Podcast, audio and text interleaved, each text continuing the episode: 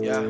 Say hello to the bad guy. Bad guy. The good guy coming last place. Ay, you smell that dope when I pass by. I like my money at a fast pace. Say hello to the All right. Welcome to Say Hello to the Bad Guy. I'm your host, Lock, and this is the podcast where we drink, smoke, and bullshit about the life of a historic criminal. And we're talking outlaws and gangsters. We're not going to be covering too many serial killers. That's just a little bit dark for me, and this ain't no true crime podcast. But really, you can't even call this a history podcast because I'm no historian. I'm just a history fan that does some research and bullshits about it with his friends. So, speaking of my friends, let me introduce you to my co host today. First, I got with me the original bad guy co host, the Duke. What up? The original bad guy, son. Now, when it comes to drinking beer, I've always kind of we've compared you to a goat. You kind of just drink whatever without complaining. But oh, I thought you meant I was the greatest of all time. It looks like you stepped your game up a little bit today. Yeah, I got uh some sticky icky icky. I I don't know. I never tried it, but it's got a hairy man Scrooge McDuckin into a pile of uh, weed. So I was like, that could be me. Well, uh, we talked about it one time. Anything if you throw bastard on the name. Yeah, I'm yeah, just a giant child, so I like it. So yeah, if you call the beer sticky icky icky, it's gonna get picked up. Well, I'm such a child. I judge my beer and like my sports teams by their logos and shit. Like that, that looks cool. I like it. That's how I go. All right, uh, back with us today. We got cancer. What up? Welcome back to the podcast. Ah, thanks for having me. All right, and I know uh, last time you was talking about like uh, the Founder's Scotch Ale. Yeah, but uh, I think my beer is the most childish of all of yours today because I have Bean Flicker Oh, uh, coffee blonde ale from Outside, which is really, really fucking good. uh, it's actually one of my favorites because I like coffee beers, but typically that's with your stouts and your porters. You Yeah. don't you don't get a lot of light beers. Well, that's what's cool about blonde ale is you can mix pretty much anything into a blonde ale. Like they'll have a blonde chocolate or this and that. So anything with coffee, like a blonde ale with coffee, I'm I'm there no matter who makes it. See, I'm a little ashamed to admit I'm like an Eskimo with snow when it comes to words for a male masturbating, but it took me forever before I learned what bean flicking meant. Ah, I was a grown man. I think it was Jenny was drinking one of them beers and she was making jokes. I was like, "What's the bean flicking?" I'm like, "Oh, I'm way too ill informed about this." Well, welcome to the joke. yeah. Welcome to more childish humor. Like if there's a beer called Flogging the Dolphin, I know what that's all about. Beating the bishop. So uh, I went with uh, Atwater Detroit Pale Ale because I just found out today that uh, Molson Coors bought Atwater. Ah, yeah. So I'm not going to be able to be a beer snob and call it a local beer for too much longer. yeah. So Yup. I figured might as well while I still got the chance. Yeah, sucks to be you. This is all local, baby. Yeah. For now. Give him- give him another year. Well, I mean, when that money comes, what are you going to do? Yeah. They're gobbling them up, man. Now we talked about it a little bit last time, but I know you you've been rapping a long time, and then now your last album it was called Grenades, Pistols, and Rape Whistles, right? yeah. yeah. All right, that's available on like Bandcamp. Or, Yeah, Spotify, iTunes, um, your next door neighbor's veterinarian probably has it.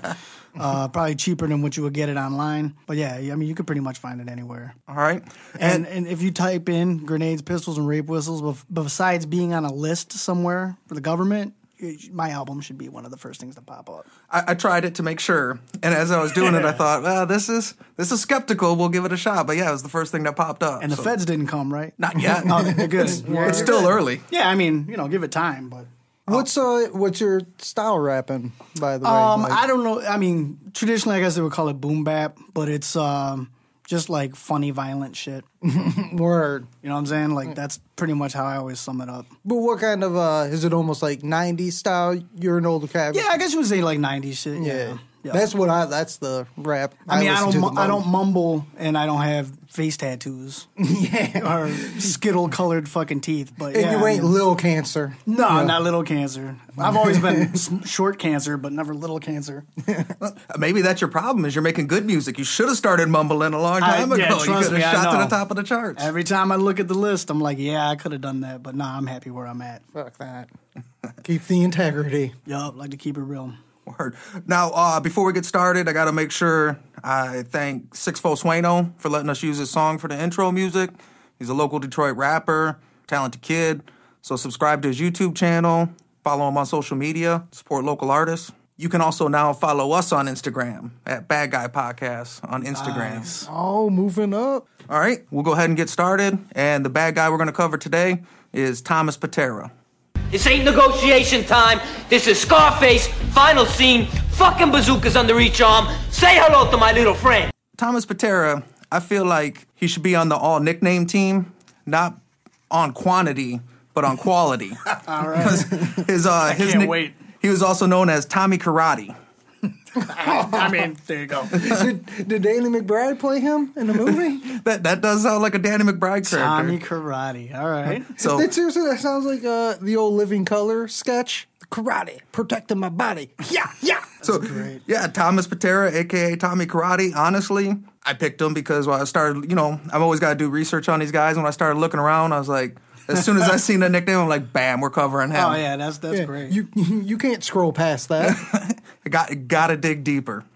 no shit.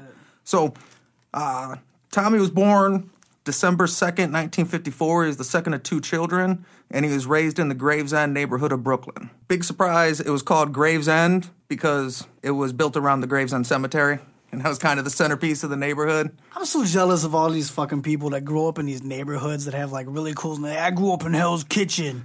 You know what I'm saying? I grew up in uh, Gravesend, fucking Dolphin Murder, and you know what I'm saying? Like all these cool fucking names. Like I, I grew up in Southgate.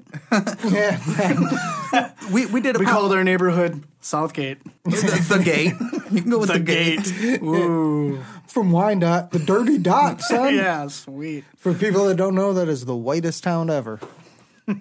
Uh, we, we covered a guy one time, Lee Murray. He was from Shooter's Alley. Yeah, see, that's what I'm talking about. Yeah. That's much better. Much better.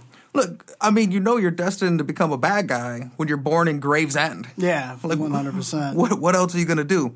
Now, Gravesend, even though New York is obviously a big city, Gravesend was kind of like a real tight knit community. So everybody knew each other. There's no outsiders. It was a predominantly Italian community. So obviously the maf- mafia kind of flourished in that neighborhood. Okay. So the mob, the mafia was the local heroes, and they all hook out, uh, hung out at the local mob bars and social clubs and stuff like that. If if you grew up in Gravesend, you grew up well, and it was around the same time. We, we've all seen uh, Bronx Tale. Yeah. It's kind of like that. That's what you do. You grow up in the neighborhood just watching the mobsters do Like their a way of life. It's just there. Well, I mean, it sounds like even today in the hood, just you got your block and the people, the tight knit community, and then that's your territory. Is that section? Just the mob was Italian based, and they had their section. Yep. When Tommy was growing up, he was viciously bullied daily. He was real small. He was real frail.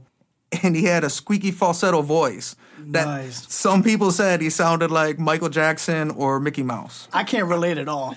ah, Come on, guys. One day I'm gonna learn karate. I'm gonna come back. I'm gonna whoop all your asses. Uh, some of the beatings were so bad. Uh, one of the quotes I was listening to, the guy compared his bullying to chaining a dog to a fence and beating it every day. Damn. So basically, there's nowhere you can go, and it's gonna keep coming. So That's all you got. Yeah, man, that's horrible. the two things they said about him getting bullied growing up is it said he always lost and he never gave up. So he was real scrappy, but he was just always getting the shit What beat out of him. What reputation to have. He's got a lot of heart. Can't fight for shit, but man, He was like Nick Turturro from The Longest Yard, the little Mexican guy that kept on just getting beat up but kept on going at him. A Little scrappy dude. good Yep. lord, man. Hey, whatever. Proud you're tiny dude getting your ass kicked. Keep on going. It builds character. And tough uh, skin, I guess, on your face. Like the, the, the, the movie Knockaround Guys, where it says 500. You gotta Oh, get yeah, in 500 yeah. fist fights before you can consider, consider yourself a real tough guy. So, so he's officially a tough guy. No, no, he was a, he was a little kid that's getting the shit beat Oh, out of man. him.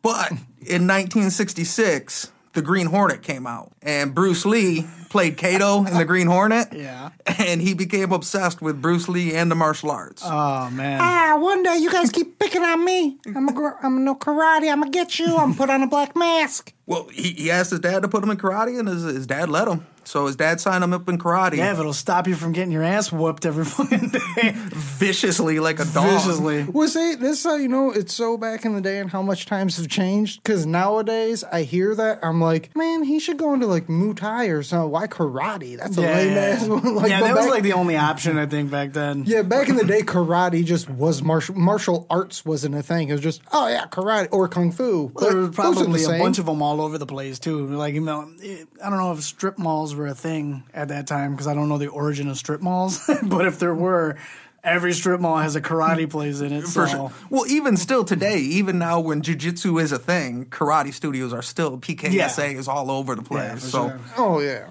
well, and you could see that karate was because this is the '60s and karate was huge then. Yeah. But just off the fact Bruce Lee wasn't a karate guy, he was a kung fu guy, Right, and he right. still said, "Yeah, I like Bruce Lee. I'm going to join Yeah, 'cause karate." they don't know the difference. You know what I'm saying? Like, I love Japanese food. I'm gonna have some uh, egg roll.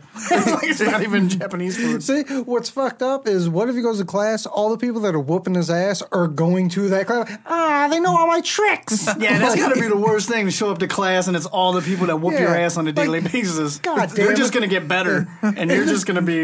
And then the sensei's like, "All right, uh, you two match up, Yeah, son yeah. of a bitch." I mean, that's kind of like Cobra Kai, right? What happened? He tried to go learn his shit. And Yep. Turns out Johnny's the prize studio. Like, Oh, if Tommy Yep. finds a little Chinese gardener and that's how he learns how to do tricks, this story got 100% better. he basically just threw himself into karate. So they say once he started karate, that's all he did was he was either at karate class, he was working out, or he's in front of a mirror practicing his karate. And that's all he did. just this little tiny Italian just kid, high pitch, that. just in the, you talking to me? Yeah, yeah, chat to yourself, Yeah, I you talking to me? I would love to see that. Like, no wonder he's getting picked on. He's shadowboxing in the mirror. By the time he was in high school, no, he, he wasn't big because he never got to be too big of a guy, but he was he was strong and he was muscular and he was really confident and he could fight. And he didn't take shit no more. and Nobody fucked with him. So Nice. Once he got to high school, I Mission mean, it- accomplished. It worked. You can't do you can't do that today. You go take some karate lessons. You go to school. They're still gonna kick the shit out of you. yeah.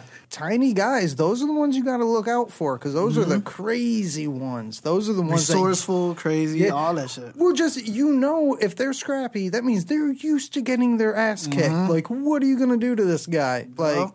And they're crazy, so you don't know what they're going to do. they have mirrors. They know they're little, and they're still down to go. Yeah, so they gotta be ready to fight. like a dude that's twice your size, chances are he's not going to whip out a knife and stab you. Right, that right. little dude, Yep. he'll probably stab you right in the ball sack. So after he graduates high school, uh, in 1974, he's 19 years old, and he entered this like giant New York karate competition where he ended up having to beat seven different dudes in order to win. He wins the tournament, and first place was a room and board scholarship to go study karate under like the best masters in Japan. Oh, shit. Damn, Danielson didn't even get that shit. Right. So Amazing. so he took it up and he went to Japan, spent his year on the scholarship, and then when his scholarship was up, he stayed for another year on his own, which he funded with a job that he got at a local chopstick factory. No shit. Wow. That's excellent. Are we going to learn about the first white samurai? Is that what this story is? Yeah, he, it's it's actually Steven Seagal. That's what we're talking about. I think like it's so crazy that you're in Japan, you need to get a job. You go to a chopstick factory. Like if, if we were if we were to write that, that'd be like, no, that's too cliche. Yeah, yeah, Nobody's gonna buy yeah. Well, that. he's a little tiny uh, Italian dude from the bride. He probably got there like, ah, I need a job. Uh, hey, is there a chopstick factory around there? And like the, and the they only thing I know. Yeah, they probably and didn't. Yeah, they didn't get the sarcasm. They're like, oh yeah, right over there, go work. Uh, he might not even been sarcastic. The, his Italian neighborhood, his experience to Japanese culture would have been fairly limited up Yeah. until that point. So Yeah, well, that's what I'm saying. Like, they probably weren't even insulted. They probably really thought, like, oh yeah, this guy's looking for a chopstick factory. yes, we're actually actually hiring. Come on That's in. what we are. the last six uh, little five year olds we had working there have died off, so we need you, little guy. Oh man. Maybe they thought he was like seven. Maybe that's why yeah, probably. Like you're tiny enough. They were disappointed to find out he was like 20 at the time. Oh, you're an adult, man. We're looking for child labor. God damn it. They're pissed. No, we almost got to pay pay you. you a living wage. yeah, we give one penny more. Ah, fuck. We got to start giving you two puddings. By 1976, he had spent two years in Japan, and he decided it was time to go back home. So 1976, he returned back to Gravesend, Brooklyn. So when he came back in 1976, he had just been living the martial arts lifestyle for a couple years. Now, he only ever topped out at five six, Okay. and I had to do that math off a mugshot. So, so that's not an official number. Still That- taller than me. So we're gonna go with five six. But by the time he come back, he was a legit badass. He was ripped. He was real big. Nice. And, uh, and he decided, growing up in that area, he had all like the, the guys they looked up to were always mobsters. So he decided he's gonna start hanging out at these mob bars and these mob spots and start looking for ah. connections, which eventually he found. he met up with a guy whose name was Anthony Bruno Indelicato, Of course. who went by the nickname Whack Whack. What? Because Bruno's not a badass enough name. You This gotta is- go with Whack Whack. Yeah, this is the thing we've gone through a thousand. Like, why do people with cool ass names choose to go by a nickname? Yeah, exactly. Like, just have your cool ass name. That fucking name is awesome. like, yeah, like Whack Whack. But well, of course, it's one of those things where back then, like, somebody actually gave you the nickname.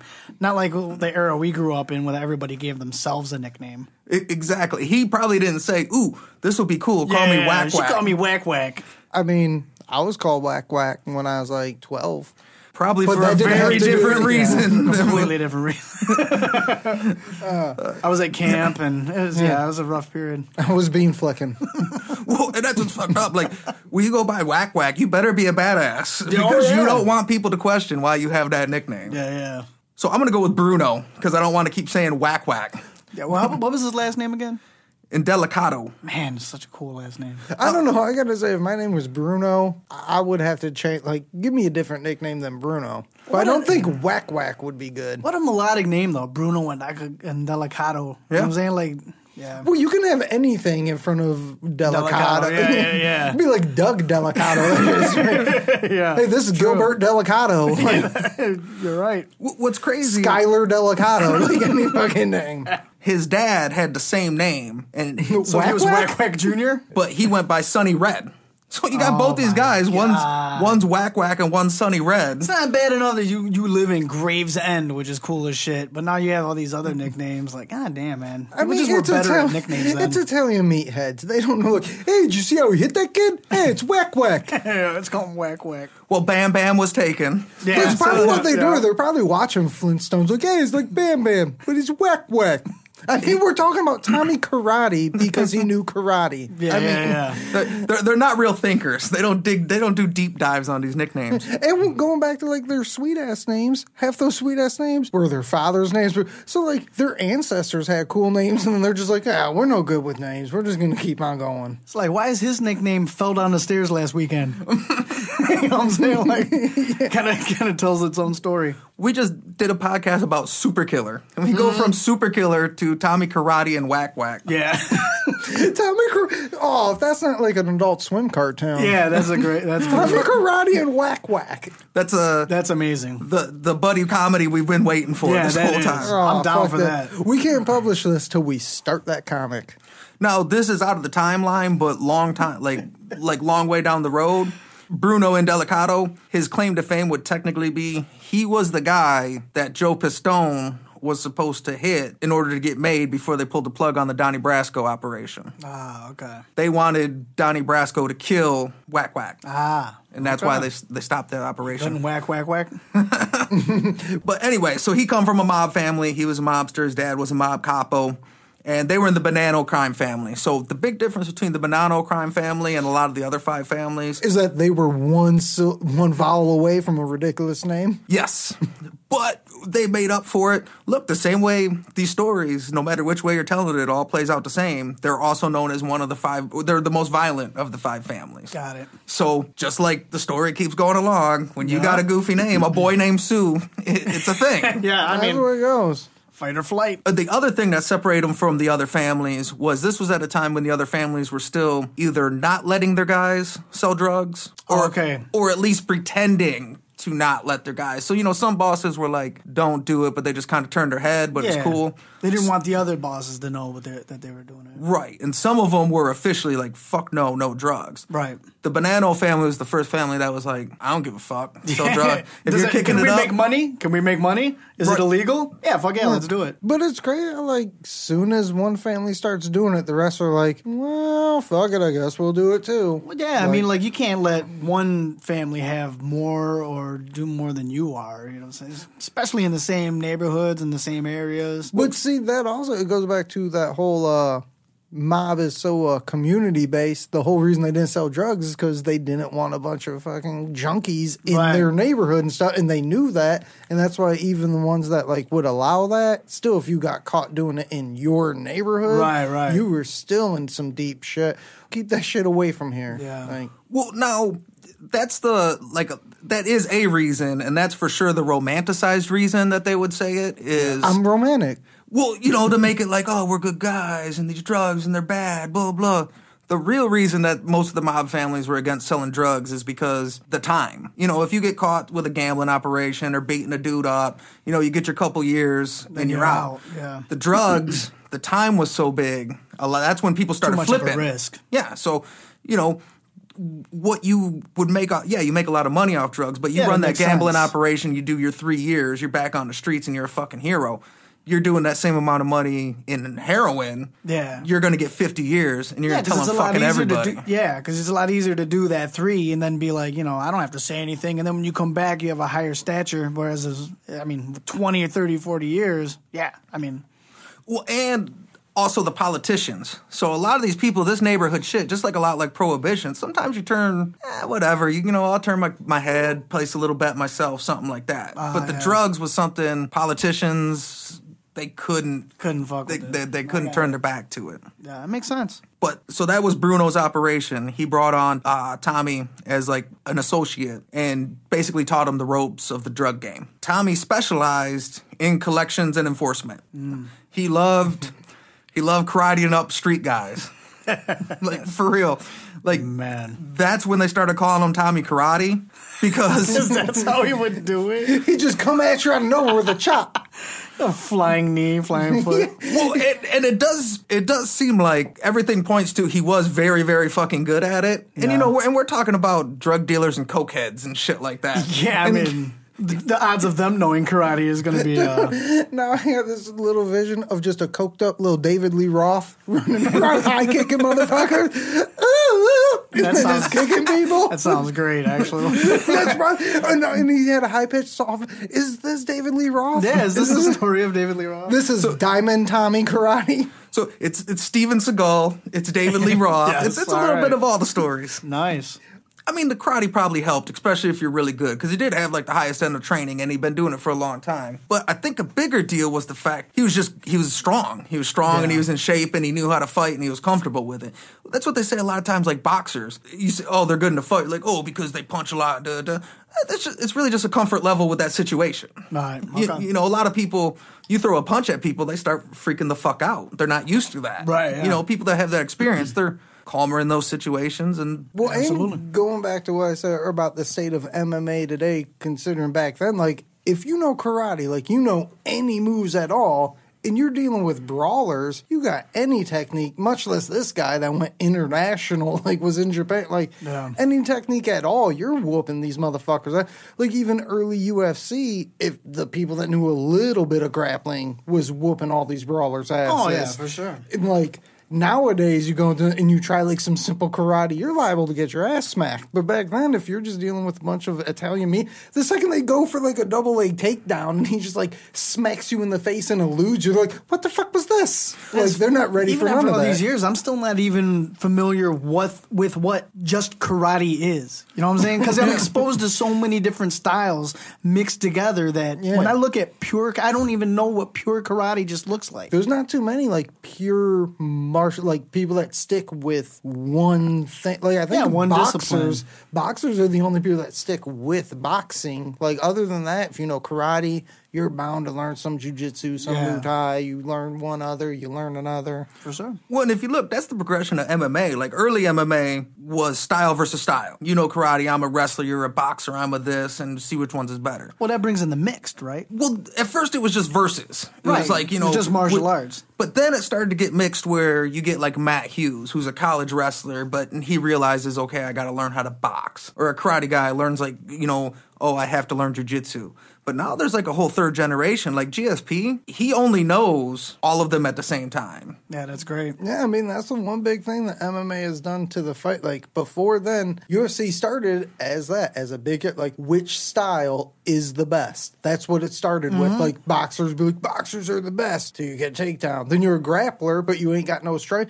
And I mean UFC really just proved kind of what uh Bruce Lee did way back in the day. Learn all these styles. Yeah. Like, Yeah, like let's put this uh, let's put this sumo wrestler against uh, a karate guy. Yeah, let's see how that works. it turns out it's like a rock paper scissors. Like, yeah, if one style beats another, but then another style beats you. Like, Well, and it's crazy because knowing what we know about now about fighting, you look at those fighting, they're like, why is this fat sumo guy out there? Yeah, yeah, But at yeah. the time when we were watching it, like, oh, this guy's big as fuck. He's gonna fuck he's gonna him fight that little guy, dude. He's This guy gonna looks beat like his Sagat ass. from Street Fighter. He's gonna fight big, gigantic sumo wrestler. And I bet you that's Rahway, why- New Jersey. And I bet you that's why fucking uh, old Tommy was able to whoop so many people's asses. They just saw him as tiny and shit, and he just came out and said, "I'll kick your ass," and he got him. Yeah, they're just out there all doped up. I mean, they're really just like a bunch of goofballs that are trying Yeah, to I'm fucking I'm sure he skip had a out on someone. reputation too, because in that area, I'm sure it wasn't like you know. I'm sure word traveled fast that like, oh, you Oh, yeah, watch so- out, so- Tommy Karate's coming. Yeah, especially once he got the name Tommy Karate. They probably Yeah. just dropped Tommy. But like, look out, it's karate. Well, and we did start off by saying that this is a tight knit community, so anything Right, that exactly. happens. So now you get to a point like, oh fuck, this motherfucker's gonna spin kick me. Oh, And he's shit. back from Japan. He thinks he's tough, huh? Well, this boy, he's probably just hanging out in front of the stoops and shit, just doing backflips for no reason. Just- he kind of rose through the ranks quick. He was like a superstar because he was always down for whatever. You know what I'm saying? He loved the enforcement, he loved the muscle end, and he was kind of a rising star. And in 1978, at the age of 24, uh, Tommy made his bones, which made him eligible to become an official member of the Bonanno family. Nice. So I did a little research on it, making their bones. So every mobster has to do a hit for the family before they can even be eligible to to join in. Right. a little blood in, blood out situation. Right. What's crazy is the progression of it because, like, at one point, it used to just be you had to be in on a hit. So if they went to go do a hit and you were the driver or you were the lookout, so three dudes go and they kill a guy, bam, they all kind of made their bones. You know, they did this murder. And then later, so they changed that and they're like, no, you actually have to kill the guy. You, you can't ride shotgun on bones. Yeah. No. Well, and then they changed it to it can't be some old shit, like some guy that you killed back in the day for some personal shit. It has to be now who we tell you to. Oh no. Okay. oh, okay. So no Gotcha. shotgun and bones, and no bones grandfathered in. Well, and the reason they did that was because Donnie Brasco almost got made. Like they started to realize, like, well, dude, we got to tighten this up because he could have just been a driver, never killed a guy. Because if you're a cop, you can't do that. Right. And then now he gets made into the fucking family. That and makes now, sense. now and Yeah, I mean that that's pretty bullshit. I'm just in the car, so like I get credit for this murder. Like Yeah, fuck yeah. that. That's Well, and the other thing is, if it wasn't, it has to be who we tell you to. It can't be some old shit you did on your own because cops were good at, just like they do with drugs and money, they just come up with a hit that got done and then just take credit for it. Like, Yeah. "Oh, we'll just steer that one mm. towards you. Yeah. see. This is one of those things. Was like it took them this long to change that rule. That seemed like that would be like I would think very quickly. All right, to get in, you have to kill someone. All right, it's someone we tell you to kill, and you have to kill. I thought that's like I'm sort of flabbergasted right now. Like how the hell is that? Like why did it take that long for that to be a rule? That sounds very common sense to me. Well, they're not rocket scientists. I mean, they're fucking, Yeah. they're fucking goombas. They're Well, at the same time, they also had like a level of trust because if if everybody's coming up from the same area, and I mean, I I don't know if it's a coincidence that this distrust came up around the same time as drugs started to get bigger. You know what I'm saying? Like, there's probably a lot of separation in between.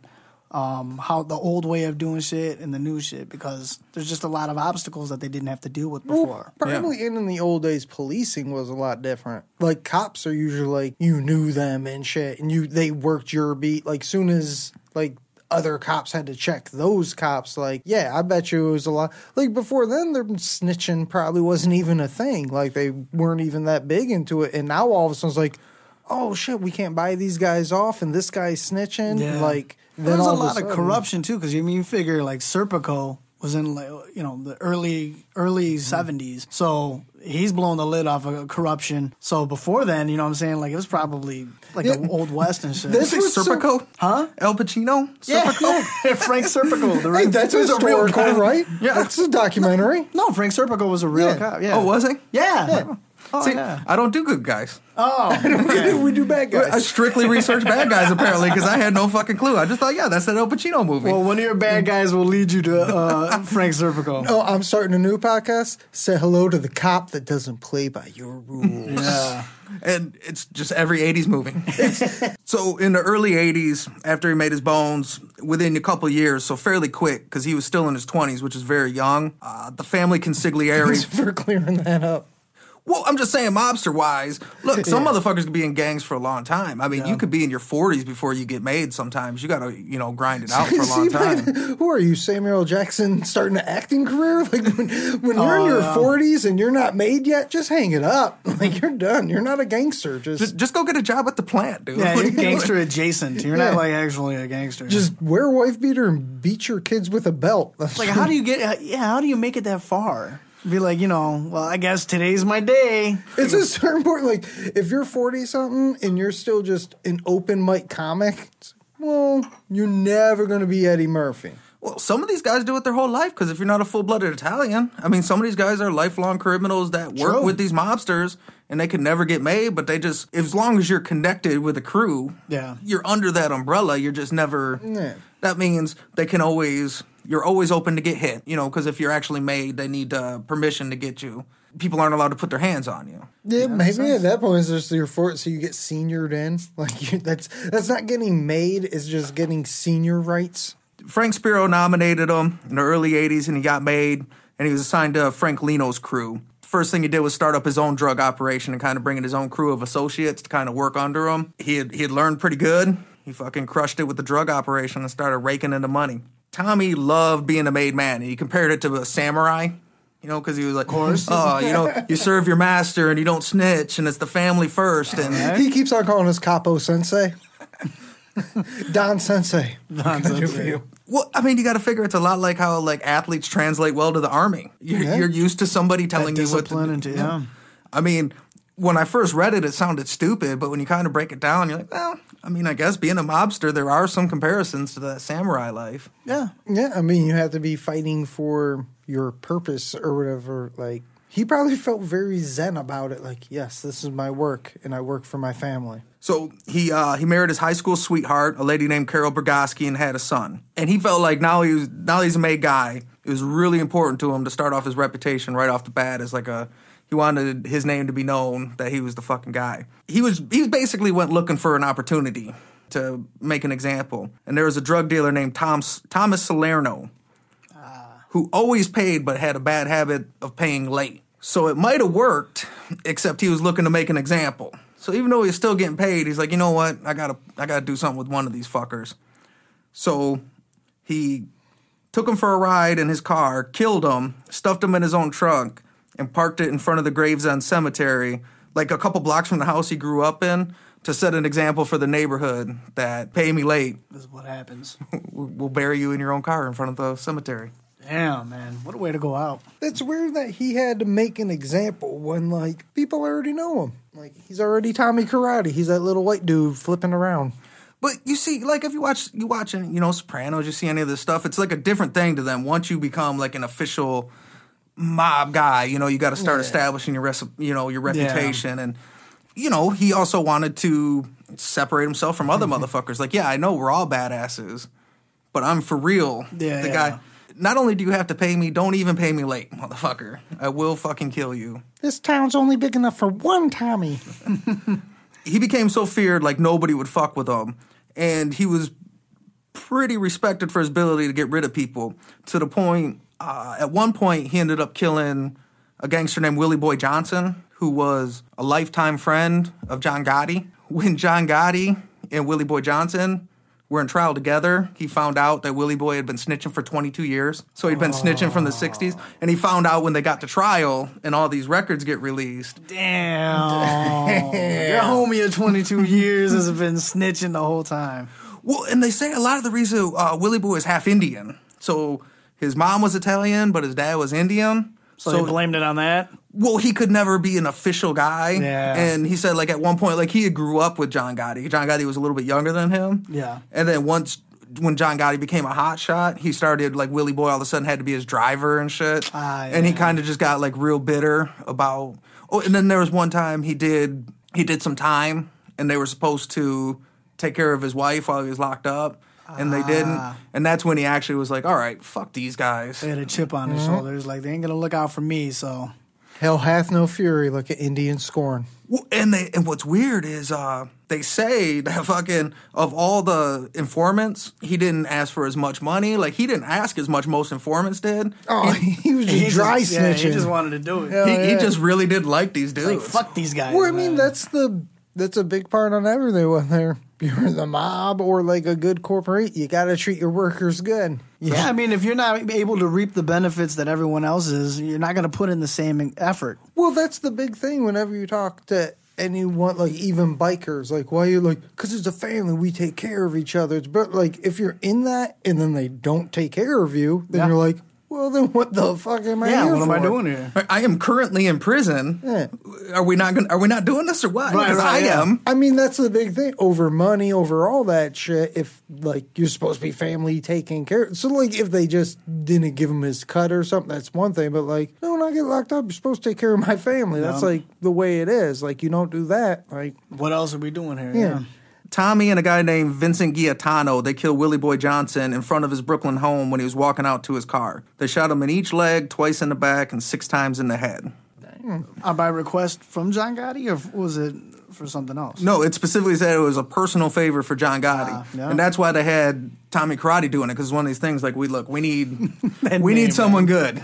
No, I got a question. He got all popular. He's the enforcer. He's crane kicking motherfuckers up and shit. Now he became an assassin. Now, what was his shit? He would just shoot people, or would he like karate them the fuck up? Well, I early- mean, I doubt he karate chopped them to death. So I'm I'm sure he shot him the fuck up. But like, Well, early on, he started off shooting guys. Like the first couple guys he shot. So like when he made his bones, he just rolled up, jumped out of his car, shot the guy, and got back in the car and went. Tommy Salerno, we shot him in the car. So he's doing typical mob the shit. The classics. Yeah. uh, Willie Boy, they wanted it in the street. They wanted John Gotti wanted him dead in the street, so they shot him up, and they and John Gotti wanted him shot in the head. Is it, hey, we hear you're uh, good at making examples. But as we move on, he will slowly get more creative with his his murder method. Oh man, I can't wait.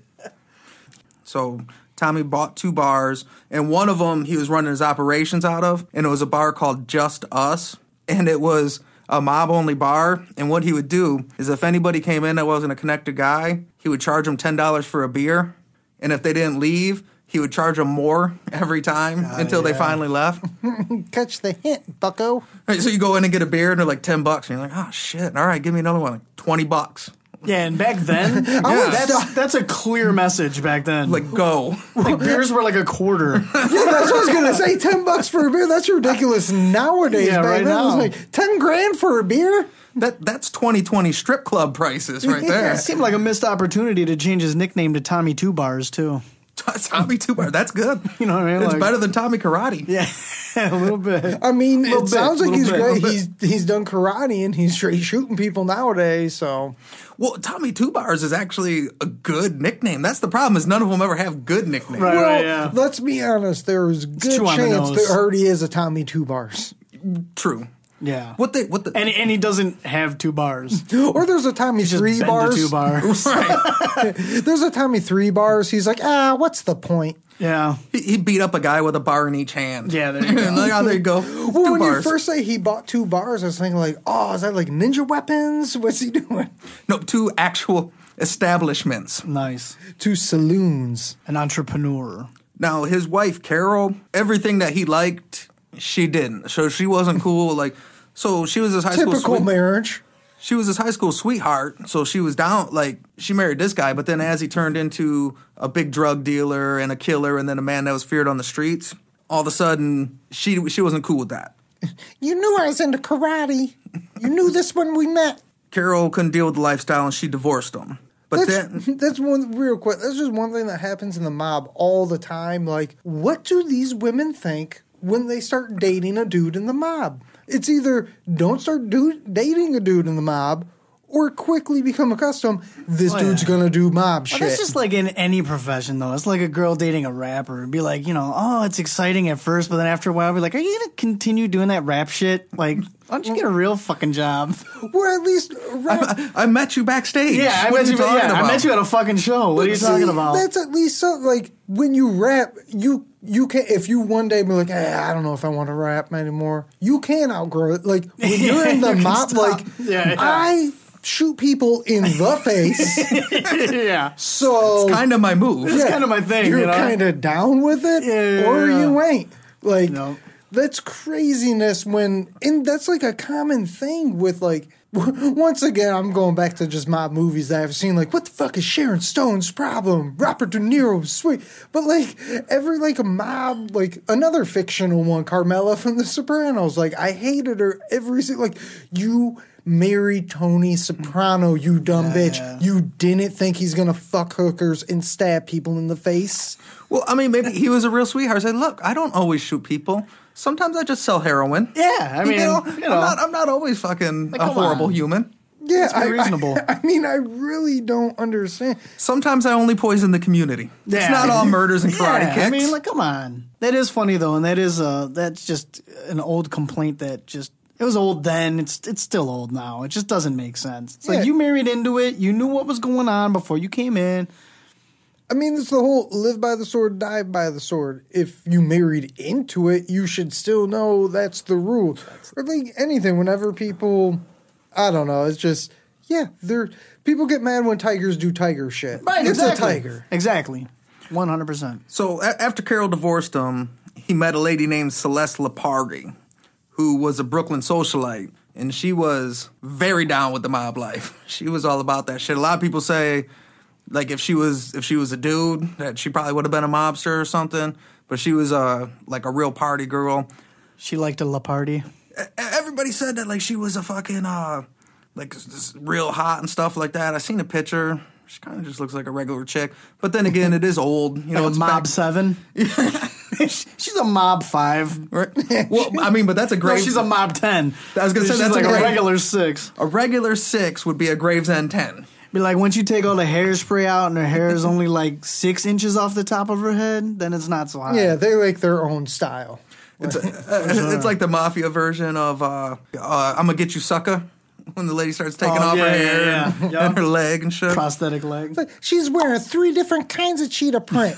She's wonderful. And about the same time that he met Celeste, he also met a low level associate named Frank Gangi, who he kind of took under his wing the way Bruno had kind of took him under his wing and kind of made him, you know, his understudy or whatever. His apprentice. All right. Well, what we're going to do is we're going to go ahead, we're going to take a quick smoke break, refill our drinks. We'll be back in a minute.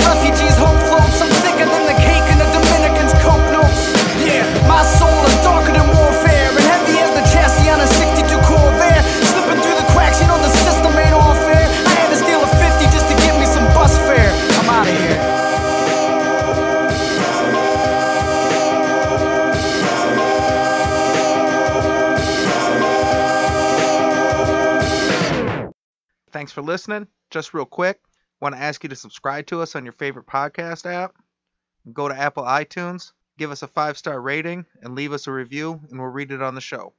If you have any questions, comments, or a guy that you would recommend we cover, you can email us at say hello to the bad guy podcast at gmail.com. We also want to thank Sixfo Sueno for letting us use his music in the intro. You can subscribe to him on YouTube and also a friend of the show, Cancer. He's got an art, photography, and graphic design page at Eyes Bleed Defiance on Instagram. You can see a lot of his work, including our cover art, which he designed. And he also performed the mid show song, Blood, from his album Grenades, Pistols, and Rape Whistles. Now back to the show. Now that Tommy had a new old lady and a new dude under his tutelage, he was back on track. June 1987, Tommy decided he wanted to show Frank Gangi the ropes. So he goes and picks him up one day and says, "Take a ride with me." And Frank says he, he said he thought they were going to get coffee. they stop by one of the other crew members' house. They pick up plastic bags, a suitcase, a hacksaw, a gun, and a silencer For coffee, yeah. for coffee. yeah, just some coffee. How do you get coffee? I mean. That's how I get coffee, but I'm a serial killer, so. So uh, they go to the apartment of a guy named Talal Sisik, who was a Middle Eastern drug dealer, and Tommy just had a feeling he was an informant. And It's a weird feeling. Just nah, I got a feeling. He talks funny. Wasn't wasn't because he was Middle Eastern that they thought he no, was not at all. Oh, okay, yeah, no. It could, couldn't be. Like he just Nah, I mean, hmm. very So- diverse, diverse neighborhood. Tommy shot him twice in the head at point blank range. He tells Frank, I'm going to show you how we get in my crew. This is how we dispose bodies. So ah.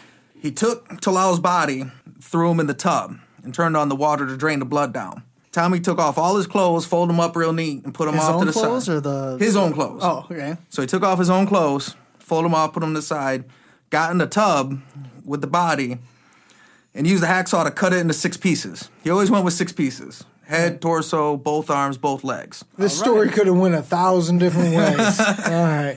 Depending on your It's Pornhub not- search It's not very clear when you go, so he started chopping up the body. Thank God. Oh, So then I'm going to show you what we do to these bodies. he yeah, wrapped that was the least creepy solution, or the least creepy uh, outcome. hacksaw on a body while you're naked in a tub with it is still fairly creepy. Oh no, it is, but Well, I mean, if you're going to hack up to a body, how do you do it? You know what I mean? Well, I oh, I'm sorry, I thought you were asking me a question. It sounds like uh, he didn't really think this guy was a snitch at all. He just wanted to do the exam. He just wanted to show homeboy how what they do with uh, bodies. Well, I mean, he did that with the guy earlier, right? Where he's like, "Look, Yeah. I'm I'm looking to kill one of you, so the first one to slip up." See, that's what's so funny. He's a sociopath. Like it's just ah, today in class we're just gonna teach this dude something. Like the Talal guy wasn't even a part. He's just a reason. Like ah, I gotta teach my student this. Just shut up, Talal. You'll be all right. Yeah, yeah, Just it'll be okay. Just Like, go along with it. Yeah, After after the he'd wait till all the blood drain, wrap up the body parts in plastic, and then cram them all into one suitcase. Then stay in the tub, take a shower, and then get back, take his unfolded clothes and get back dressed. so did Frank have to watch all of that, or did he get to go in the other room while I took the shower? he watched. He watched him undress He's like, I got everything but the shower part. Can you do that again? Well, he had to do everything twice because Frank kept on asking him slower. Well, Frank actually had an issue with the body part, so at one point, Tommy told him just go get the car around, and Frank went Ah. and got a bottle of liquor and slammed it to get the car around To just because he's yeah, like, yeah. "Fuck, dude." Yeah. And then, so when Tommy was done, It's a rough day at work. you know what I'm saying? God damn! I thought we were getting coffee. Yeah, I thought we were getting coffee today. Maybe beat up some people. And once he had the bodies killed and in the suitcase and wrapped up how I wanted, he fucking unfolded his clothes, put them back on, and they they would go to eat at uh, B Spumoni Gardens, which is a pizza spot in Brooklyn. I actually been there. I haven't been. I barely been to Brooklyn, and I would be before I even No heard way. this story. awesome. I've been there. It's cool. It's not like uh, New York style pizza, like Okay. fold in long. It's like more like Detroit pizza, like square. It's like square, Okay. thick crust pizza and shit. Yeah. Word. I would have enjoyed it more when I was there. I mean, I still took my picture next to like the Sopranos dudes, but I'm like, hey, where's the Tommy? Where's the Tommy, Karate yeah, spot? I want Tommy Karate's booth. Ah, after once he died, we karate chopped it in half. Nobody gets to sit in that booth. You're like, nah, it's that suitcase over there, but you got to sit in it naked.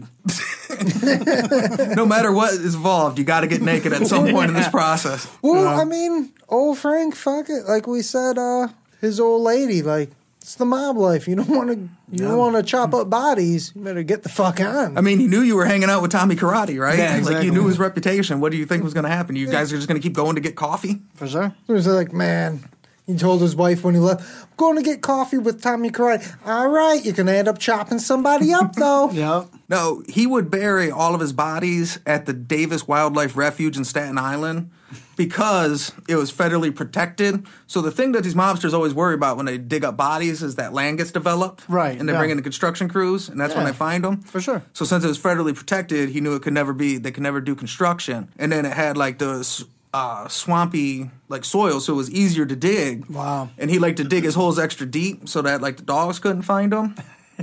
and he also thought like the super wet Man. soil would help like de- decay the bodies faster. See, Makes sense. This is what's so great. Like earlier, we can just make fun of meathead Italians, and we do it a lot. But like, they know they're like the mob didn't get rich by being just dummies. Like they know the last people we did were some bikers. They just threw bodies in the river. Like that was their shit. Like these people knew federal land. Like the mobs were as much as just being dumb meatheads and shit. Like they knew their shit. They're they're good at their job. They- you, Yeah. you don't start a giant criminal enterprise. By- exactly. I may not be a smart man, but I know how to hide a body.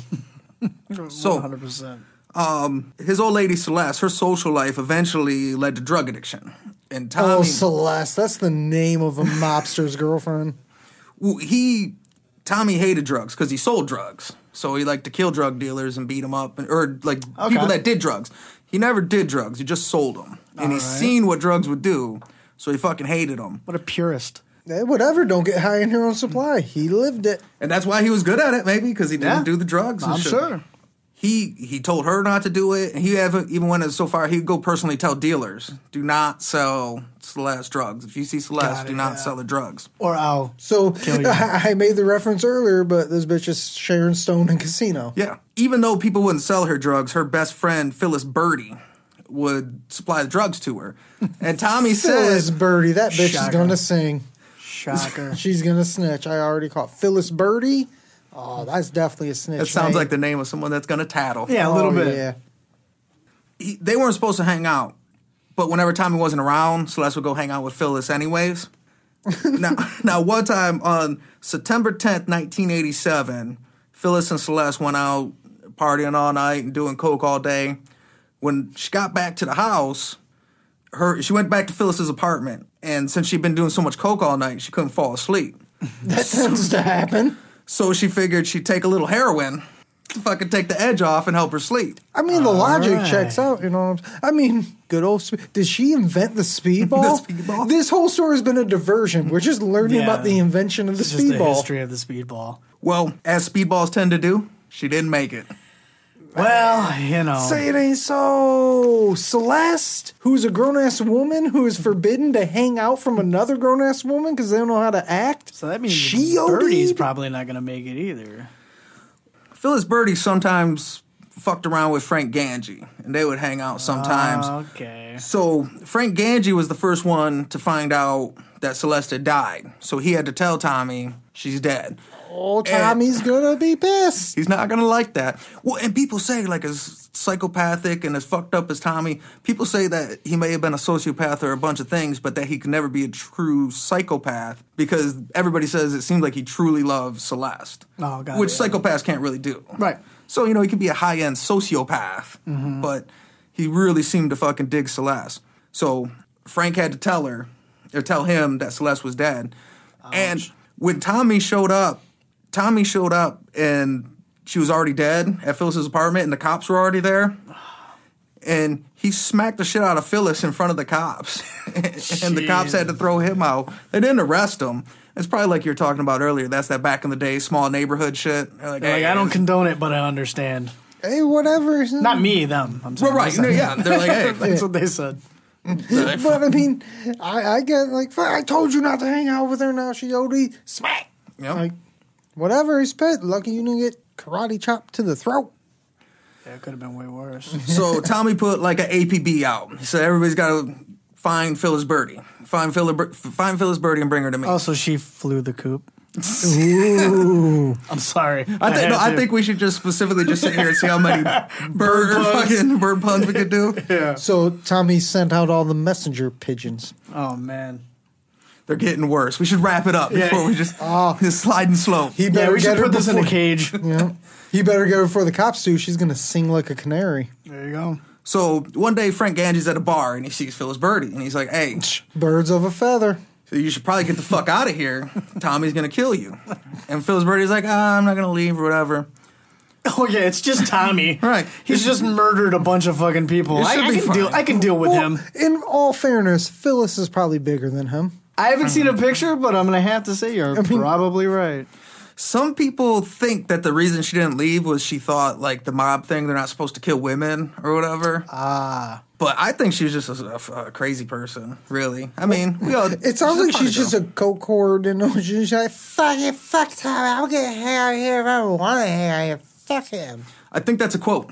Phyllis Burdi said that. I thought I what read she- that. I That's see what that she, in your notes.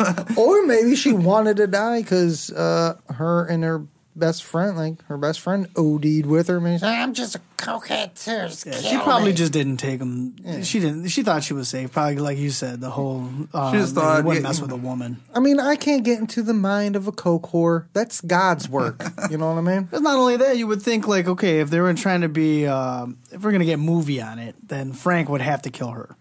Right. You know what I'm saying? In the movie version, Frank would be the one. They'd be like, okay, well, you want to prove your loyalty to us, you got to kill her. Oh, he's already halfway through sipping that fifth in preparation. It's like fuck. Her and Gangi went back to his apartment and uh, they just did coke and fucked for two days. And All right. Gangi I mean, said, that's, that's one way to do it. That's an option. so Gangi said he thinks at one of the mornings they went back out to get more coke.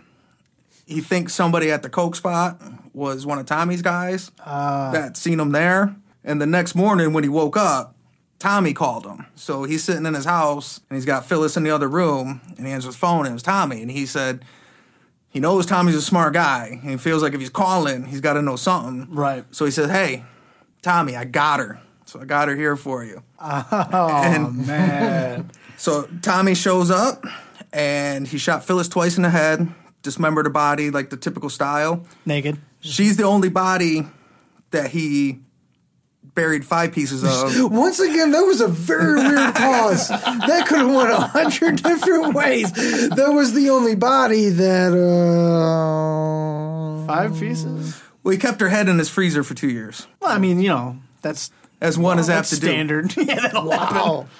That'll happen. Um, but So Tommy, you don't do serial killers because it's too dark, huh? Right. dahmered her. yeah, straight up. So- Fucking- You keep her dick in a jar too. after that, Tommy actually like appreciated Frankie or Frank Gangi. Like that became like his right hand man. He was like, "Fuck yeah! If I could trust one I person, mean, you it's give a guy, Gangi." you give him credit for seizing an opportunity. He's like, hey, guy, I mean, really, that's quick on his feet. You're like, what else are you gonna do? Like, fuck it, I got her for you. Clearly, he wasn't in, in, as in love with her as Tommy was Was with, with Celeste. Celeste. Yeah, mm. Tommy was never the same after that. People said he went from well, they went from he went from scary to dark. So he was always a scary dude, but he got to a point where he does have a head in his freezer. right. Well, and even like his own crew, like people wouldn't leave or people wouldn't go anywhere because they were afraid of him, not because they were down with him anymore. They're just like, "Fuck, what is Oh, wow. what is Tommy gonna do? You got to be on the watch out." Emo Tommy's gonna get you. And Damn, he went full Joker. like less than a month later, he stabbed a guy named uh, Marek Kucharski. Uh, he stabbed him to death in a disagreement over money.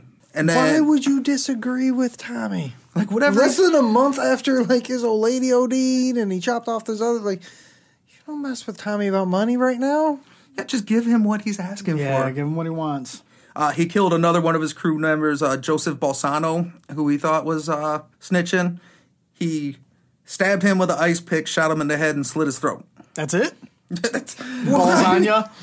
I mean, he makes sure the job's done. Yeah, I mean, that's uh, man. Um, on March 15th, 1989, two more of his crew members, uh, Richard Leone and Solomon Stern, he thought they were informants. And he called him. He called them to one of his clubs, and they came up because everybody's afraid of Tommy. So they're like, oh fuck, we better go see what's going on. Oh man. he tortured them both. He shot Richard Leone so many times. You, you know the cowboy thing where they shoot at your feet to make you dance? Yeah. He was doing that, but instead of shooting at his feet, he was just shooting them on the left and right side. just to make them like fall back and forth. I told you, cha cha.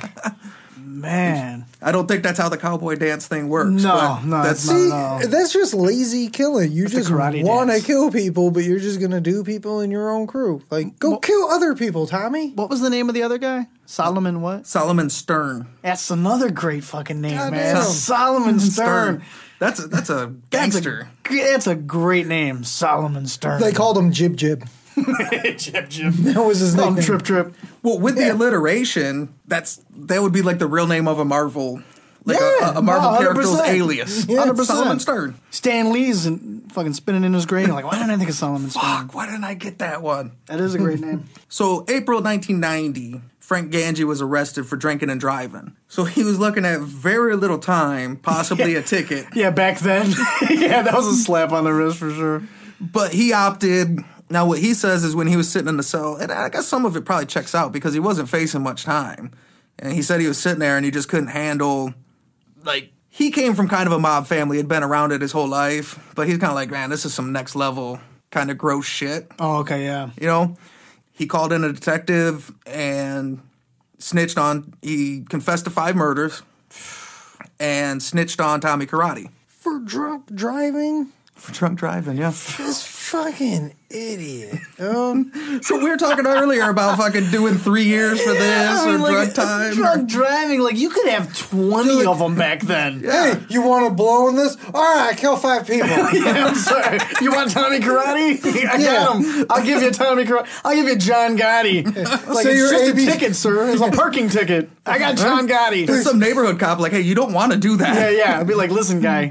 so your that serious. ABC's backward. Z Y. He got that bitch head in his freezer. Yeah. Like, I mean, like, ah, See, this is what's bad about the mob too. They need to have a better chain of command. Because if there was a way, Frank could have just went to Tommy Karate's boss and just be like, "Hey, man, there's an issue here." But they don't do that. If he would have done that, that guy would have just went to Tommy Karate.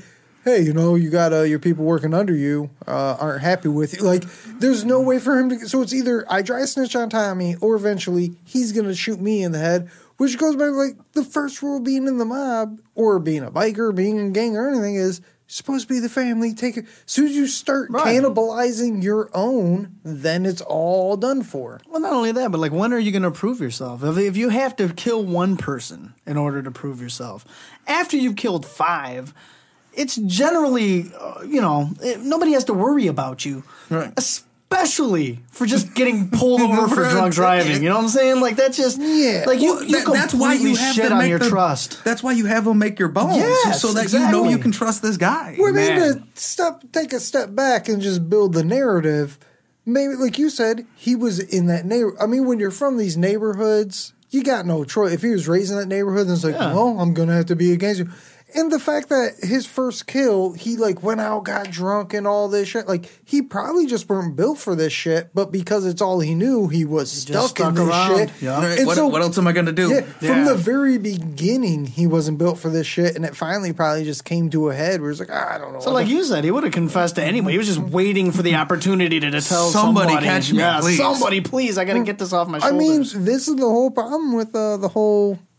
Well, I mean, I'm not in the mob, so I don't know if it's the problem. But the, that's the problem with the whole made man thing is like he's got no choice. He can't go nowhere to be mm. like, hey, this guy's a dick. There's a almost like Robert De Niro in Casino. I don't know why I keep going back to that fucking movie, but like Joe Pesci, that dude Tommy. He There's was no one you can't tell on. He was going, and Robert De Niro even said like he went to the people above Tommy, and be like, yeah, this guy's kind of reckless. Like, yeah, he's a made man. What are you gonna Yeah, do? you gonna like, do? fuck it. So they dry snitch. So on June 3rd, 1990, while Tommy was sitting at a traffic light, the DEA agents crashed into his car, dragged him out of the car, threw him face first, and arrested him. Damn, they were fucking around. Well, they said he was always known to be heavily. He, they were Yeah, scared of he was him. dangerous, Yeah, yeah. and he was a scary guy. So they actually came up with that plan on the fly. They had followed him and they were pulling up to him. When he's at the light, they were like, "Look, if we just walk up on him, he's gonna be." So he's like, "Dude, I'm gonna crash into him, and then you guys Makes get sense. him." no, they're gonna say it's all played. All the happened was that one dude was in the driver's seat, all pumped up. Do do do do do. Gonna get this. The guy's in shotgun, like, hey, we're coming up on them. Hey, you gonna slow down? You Whiskey gonna- throttle. You gonna hit those brakes? You know the America, and then he just just crashes into up. him like son of a bitch. I thought we were going for coffee. No. yeah, again. So when they arrested him, they had to they searched the Davis Wildlife Refuge for they spent 2 days with dogs and the equipment and everything they could use and they couldn't come up with anything. So then they spent another 2 days they came up with the idea to take like giant poles, mm-hmm. like 7 foot poles and walk shoulder to shoulder and every couple feet put the pole ah. down into the ground. They did that for 4 days. They eventually pulled up six bodies, which included Phyllis Burdi, Marek Kucharski, Richard Leone, Solomon Stern, and Talal Siksik. Wow. they were all cut up into pieces in uh, suitcases under the ground. At least he went fancy. Like none are in garbage bags. They're all in Suitcase- suitcases. That's his style. He was particular. When they when they searched his house, they found sixty firearms and then like a bunch of books on anatomy and shit like that, like anatomy and surgery. And he had pieces of jewelry or pieces of something from everybody he killed, which they all said they never see that. That's a serial killer trait, and they've never seen that like from mobsters. Trophy? Mobsters don't do that shit. yeah, this guy seems very serial killer esque. Three French hens, two turtle doves, and a birdie head in the freezer. Yeah, as soon as you start taking trophies and shit, like yeah, Yeah, that that is different. And What year is this again? uh, he got caught in 1990. Oh, okay. So he ripped through the 80s mostly. This is 1990. Okay. They charged him with a bunch of charge, uh, bunch of drug charges and seven murders. He end, he ended up he was convicted of everything but the Willie Boy Johnson murder. They convicted him on the drug ah. charges, so he beat a rap. He beat, yeah, one of them. See, still to this day, Indians can't get no justice. And that one, and that, oh, well, I'll let you finish because I don't know where he ends up. At one point, when Frank Gangi was testifying and he was talking about the Phyllis Burdi murder, and he started crying. So the judge called a break, and when they went to break in session in court, Tommy Karate told him, "Are you happy with yourself, you fucking crybaby?" Oh, that's awesome. Man. That's awesome. Are you fucking happy? Well, I'm thinking about that too. Like, dude, you fuck this dumb coke whore that got in, the, like, got these other things. Like, you're crying over.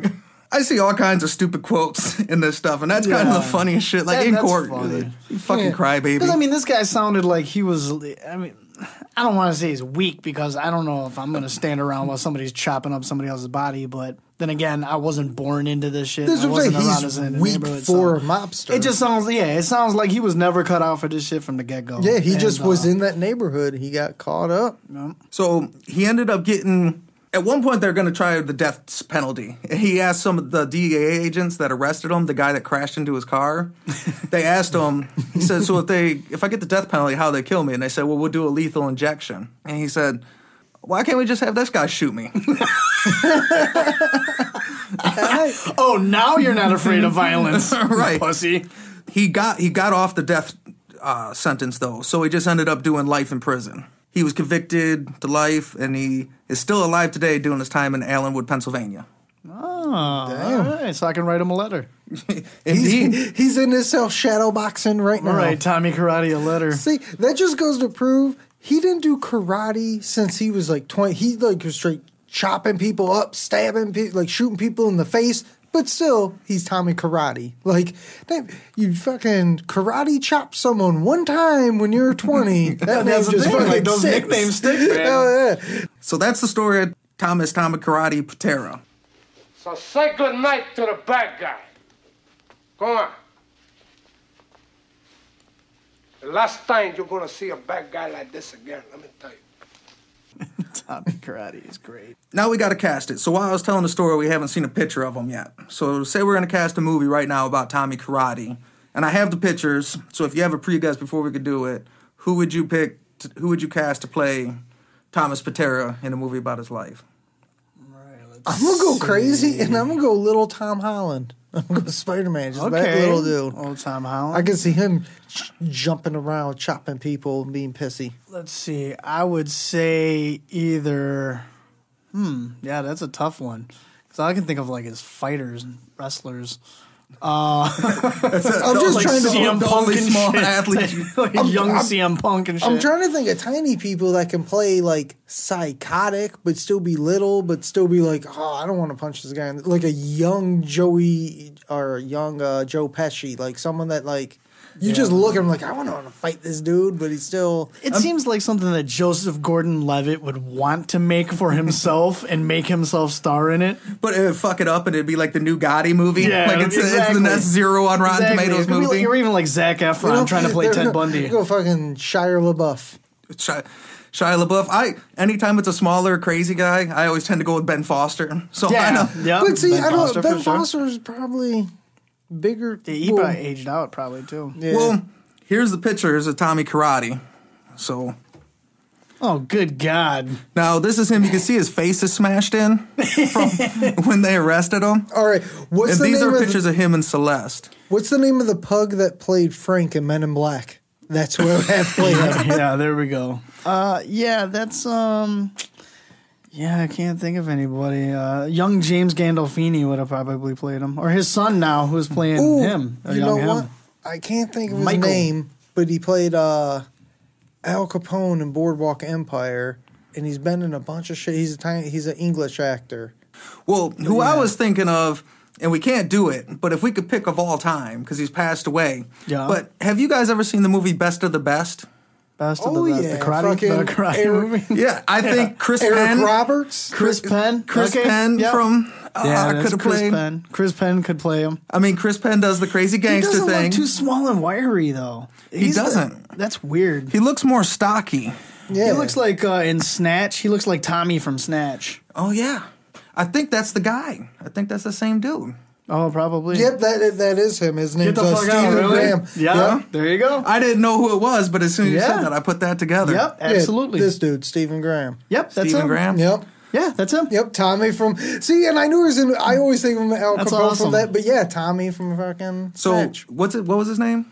Uh, Stephen Graham. Graham. So we're gonna take Stephen Graham. We're gonna get him with uh, Anderson Silva as a technical advisor, and we're gonna do this bitch right and get him out there.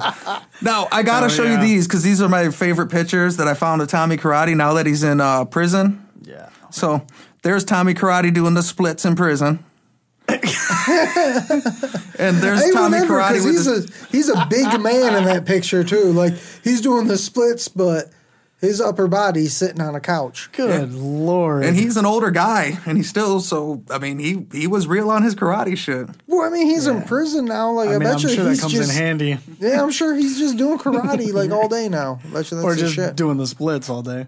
Well, Yeah. or, or splitting something all day When he's not when he's not slicing his garlic really really thin. you know, with a razor. I'm I'm assuming Tommy Karate probably doesn't stress in prison a lot. like he probably Probably not, especially since the one that he wasn't convicted of was that uh, the Willie Boy Johnson? Yeah, the Willie Boy Johnson. So that probably got him a lot of uh, a lot of coverage in there. I don't know, but I mean, seems like it would. I really like the picture after telling that whole hearing that whole story of him with two pictures he painted of hummingbirds. Of course, man. All all horrible criminals love to paint cute shit like George W. seems to be Bush. It. George W. Bush and fucking Scotty uh, Tommy Karate. So early earlier you said uh, so I could write him a letter. You could buy his art. Eh, there you go. I don't- You could buy some Does, Tommy does the, Karate uh, art. do the proceeds go to like um, charity or they, or they go his to Phyllis commissary? Burdi's. No, the, the I'm not charity buying goes this guy towards ramen. no, it goes towards karate lessons for inner city youths. He's gonna like, uh, yeah, I'm not gonna support his uh, chili lime ramen fucking uh, What? addiction. What the hell's going on here, though? How does his head get misshapen? uh, these because they're bad prison pictures, so they're just stretched out different for the fucking uh, Word. to be able to put in the format. So they're I'm just saying that's, that's a So there's, rough ass there's two prison. pictures of him stretched out different. Yeah, That's one's with his legs and one's with his face. he stretches his head. You Of know that? course, he paints hummingbirds. of course. Of course, he does. All right, so now Guy keeps a head in his freezer for two Yeah. years. Hummingbirds He with paints Phyllis's How head. How adorable! He paints hummingbirds. He names them all Phyllis. every single one. All right. Uh. so now we got to do the DEF CON scale. So standard DEF CON scale is a scale of five to one, right. with five being the lowest, one being the highest. Now it's important to note that in this one, none of these guys are good guys. You know, they're all bad guys. Right. So number five is Lee Murray. You know, your crack dealing, kidnapping, armed robber. Okay. Number one is your purple gang, where you're doing multiple massacres and you're murdering people in the street and you know going to war regular. So on a scale of Lee Murray to the purple gang, where do you rank Tommy Karate? Guess we could put it out to the field. I mean, for me, I'm going between a one and a two. He doesn't quite have the numbers up there, like killing people in the street, but he definitely was not afraid to kill. He made he loved making examples out of each other, and I mean, just as a person, he was psychotic. He chopped off heads and shit. Like he really seemed to not have too much emotions except for the girl Celeste. But even that, who knows? That could have been a weird tormented in his brain, like that's his property, sort of a weird Joker Harley Quinn love situation. So who even knows? But yeah, I mean, he was definitely a straight up fucking killer. So I want to go one, but his numbers weren't. See, for me, a killer is someone who just kills willy nilly, just wants to kill.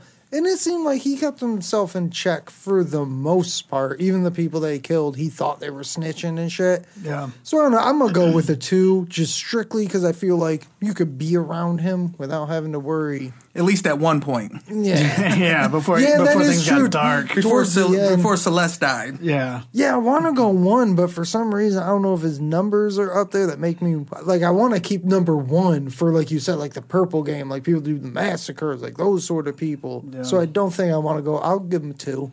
Yeah, I'm, I'm in the same logic. I mean, figure I would- probably even have had him at three if if he hadn't stored a head in his freezer for two years. Like, Yeah, that, that clearly showed an escalation and a change of what his whole entire behavior was. That it just kind of, um, I I don't know if he would have even done more. Uh, if he hadn't have been, I mean, if, it stands to reason that if he wouldn't have been caught, then he would have continued to do what he was doing.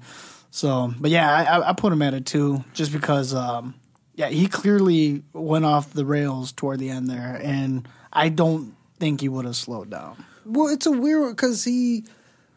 We don't do serial killers on this show, but I would say of all the people we've done, he's the closest thing to just a straight up serial killer. Like if he was in any other neighborhood, he probably would have just been a like from the child abuse to all that to then coming back and putting that abuse on others to just feeling like he was like like that Talal guy we were joking like joking about like that guy wasn't even the dude that like he said he snitched but he probably just wanted to chop him up to show homeboy how to chop up a bot like he really just seen people as like yeah I'll kill this guy like his mindset was like pretty fucking bad Yeah. Well, I say we'll call it a unanimous two because, like you, I was leaning towards three. Yeah. But then once he started knocking off his whole crew, Yeah. that got a little bit more fucked up. But I think in order to go one, you either have to have volume numbers or style points. You know what I Right, mean? It wasn't a lot of bosses. It wasn't no sniper shit. It wasn't nothing tricky. It was a lot That of wasn't just like a super killer. right. Well, it was just straight. I mean,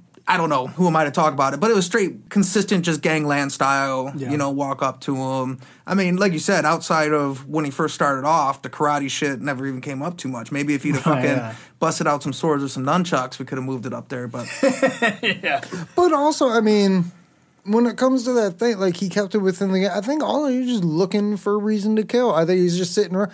I mean, you gotta think like story wise when you read the stories, like yeah, he thought they were snitching, so then he did all that. But you gotta figure one of the situations was they were probably like hanging out, and somebody like, you know, I don't like you fucking snitch. like. We've all hung out in the bar, like hung out with someone. They get all drunk, and then they start like, "Dude, I can't be drunk around this guy. He just wants to start." Yeah, like like, you can't be he, around He seems like he's one of those certain dudes and saying, "Oh, they're snitching," was just an excuse for him to be stabbing people. Could have been paranoid, all that. yeah, I mean, he definitely seemed pretty paranoid. No. so, all right, so we're gonna go to DEF CON two. Take it to DEF CON 2. You heard that, gentlemen? DEFCON 2. Either you guys got anything before we go? Did they describe him as sociopathic? Like after after time went on and things, you know, obviously things have evolved. Uh, speaking about true crime or speaking about criminals in general, uh, did you, uh, in the research that you were doing, come across anything where they started to label him as a sociopath, or say that he was on actually on the way to maybe being a serial killer? Okay, here's what they said: is one, they did say he's a sociopath because at first they said he, they would have labeled him a psychopath if he didn't seem to really love Celeste. Got it. Yeah. um, which See, they is say it- is not very typical. The other thing they said that if it wasn't, he's technically what kept him from being a serial killer is his mob affiliation. So he's a mob hitman.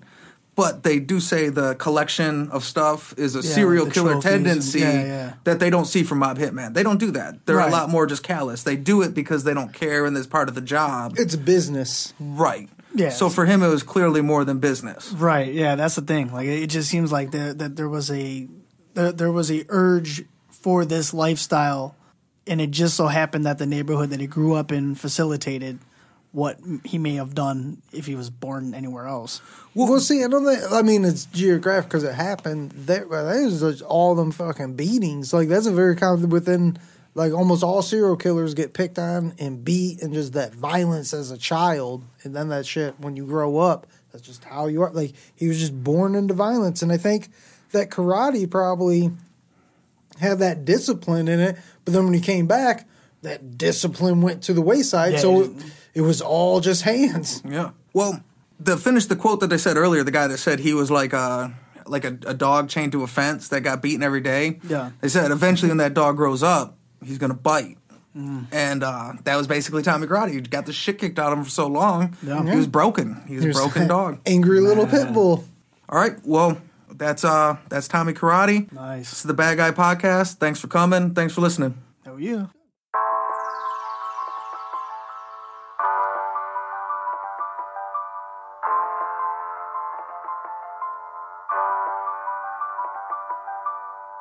Yeah, say hello to the bad guy. Ay, the good guy coming last place. Ay, you smell that dope when I pass by. Ay, I let my money at a fast pace.